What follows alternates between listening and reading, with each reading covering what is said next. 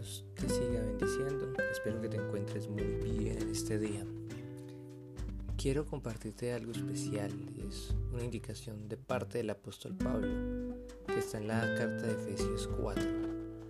Te voy a leer y dice en el nombre de Jesucristo, yo pues preso en el Señor, os ruego que andéis como es digno de la vocación con que fuisteis llamados, con toda humildad y mansedumbre, soportándoos con paciencia los unos a los otros en amor solícitos en guardar la unidad del Espíritu en el vínculo de la paz un cuerpo y un espíritu, como fuisteis también llamados en una misma esperanza de vuestra vocación.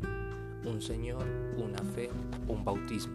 un Dios y un Padre de todos, el cual es sobre todos y por todos y en todos. Pero a cada uno de nosotros fue dado la gracia conforme a la medida del don de Cristo, por lo cual dice, subiendo a lo más alto, llevó cautiva la cautividad y dio dones a los hombres y eso de que subió, que es sino que también había descendido primero a las partes más bajas de la tierra. El que descendió es el mismo que también subió, por encima de todos, los cielos para llenarlo todo. Y él mismo constituyó a unos apóstoles, a otros profetas, a otros evangelistas, a otros pastores y maestros, a fin de perfeccionar a los santos para la obra del ministerio, para la edificación del cuerpo de Cristo. Hasta que todos lleguemos a la unidad de la fe y del conocimiento del Hijo de Dios a un varón perfecto,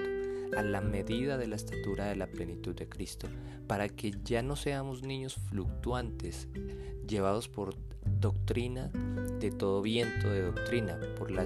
por estratagema de hombres que para engañar emplean con astucia las artimañas del error, sino que, siendo la,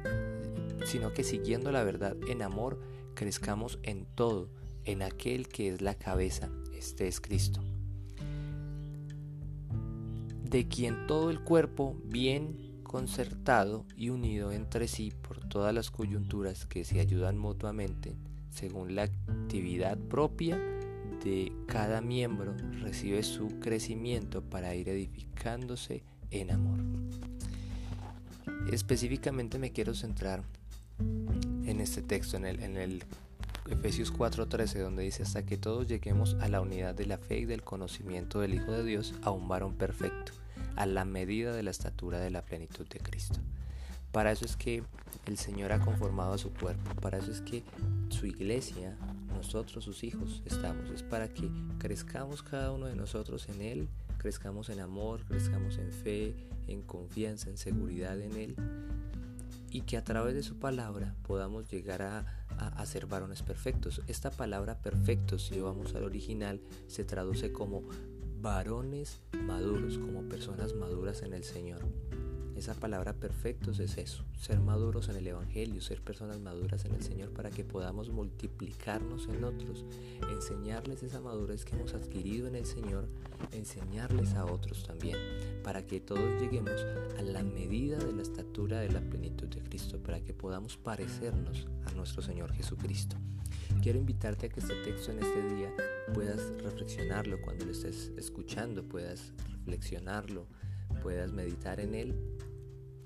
y puedas pedirle al Espíritu Santo que te enseñe cada día más para que puedas llegar a ser una persona madura en el Señor, para que no te dejes mover, como lo dice el apóstol Pablo más abajo, por cualquier viento de doctrina, por cualquier palabra que cualquier hombre venga a hablarnos, pastor o cualquier persona que venga a enseñarnos palabra, para que nuestra mente no quede eh, enlazada con los dichos de la boca de estas personas, sino que porque conocemos directamente la palabra de Dios por medio del Espíritu,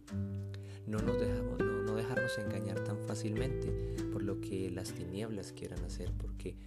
en estos últimos tiempos muchos falsos profetas se han levantado, muchas falsas doctrinas, pero ¿cómo nosotros evitamos caer sobre, en esas garras de, de estas doctrinas y estos falsos profetas? Conociendo la verdad.